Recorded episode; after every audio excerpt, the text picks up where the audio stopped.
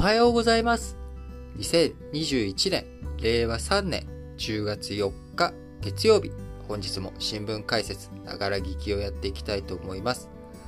本日最初の話題、丸1としては、え中国の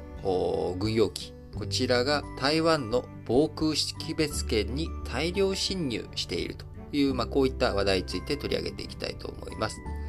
えー、台湾の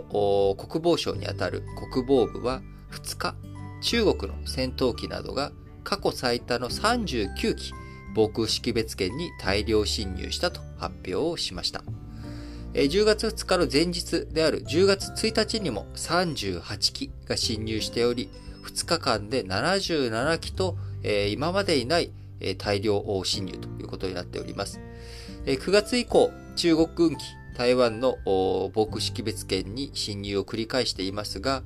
9月5日19機、9月17日10機、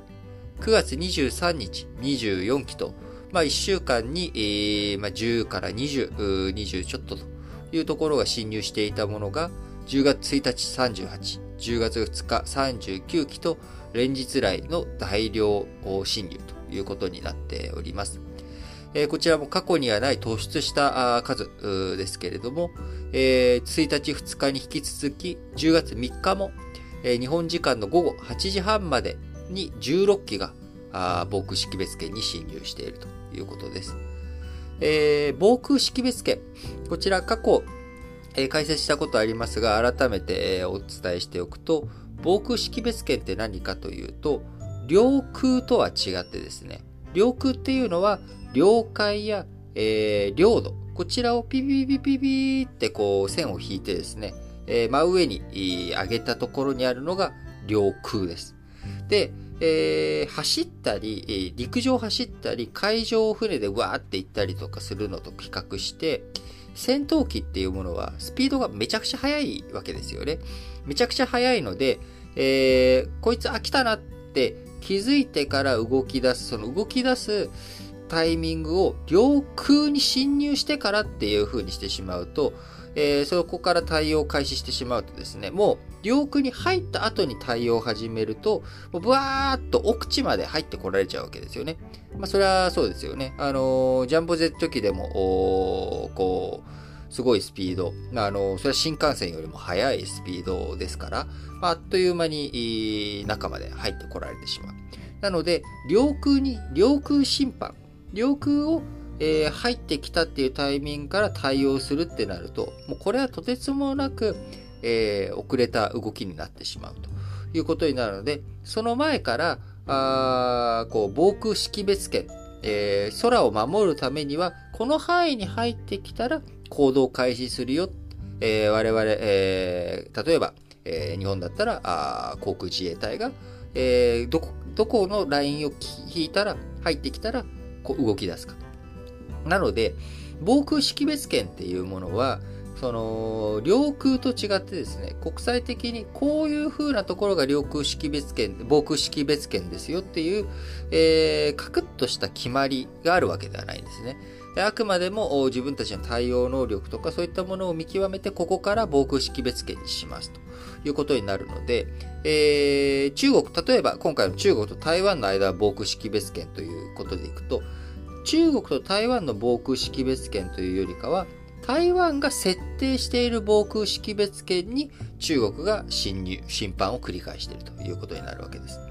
えー、なので、台湾からしたら、まあ、事前にここからが僕らにとっての防空識別圏ですよと言ってるわけですけども、まあ、中国からしたらですね、まあ、あの、そこに、いや、何これみたいな感じでちょっかいを出しやすい部分でもあるわけです。で、ちょっかい出される、とはいえですね、まあそんなに頻繁にちょっかい出すっていう風にしてもですね、まああの戦闘機飛ばす側もですね、燃料の問題とかもあって、まあ、それなりにコストかかるわけですけれども、今回、えー、大量侵入を繰り返しているというところですが、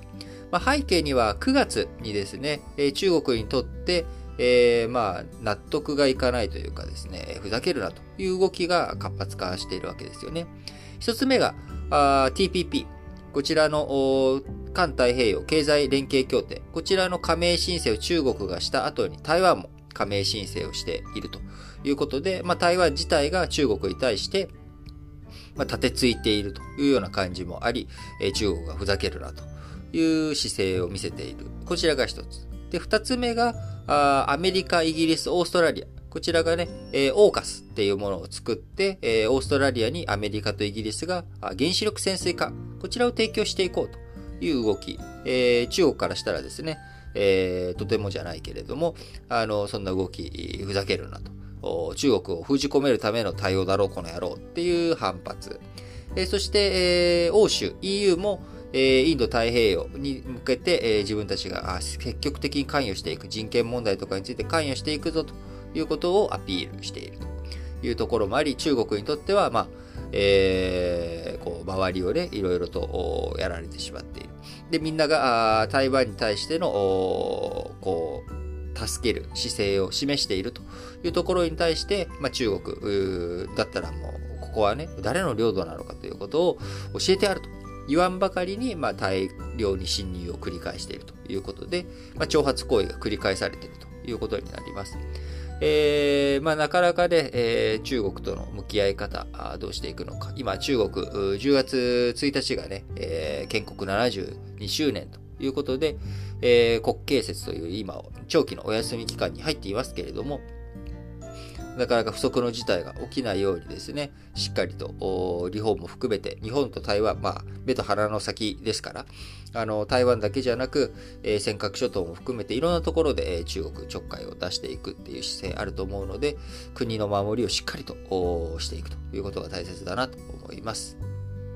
あ、えっ、ー、と、あと、で、防衛大臣に、日本の防衛大臣については岸信夫さんが留任というふうに報道が出ておりますが、えー、今日10月4日にね、臨時国会が開かれて、まあ、そこで、えー、岸田さんが、次の第100代の首相に任命されていくということになりますんで、まあその後、もう今日ね、日経新聞とかももうバーンと、この人たちが閣僚だっていうふうに発表ありましたが、まあ正式に、正式に決まった後にですね、まあそちら、こちらの新聞解説、ながら聞きではお伝えしていけたらなと思っています。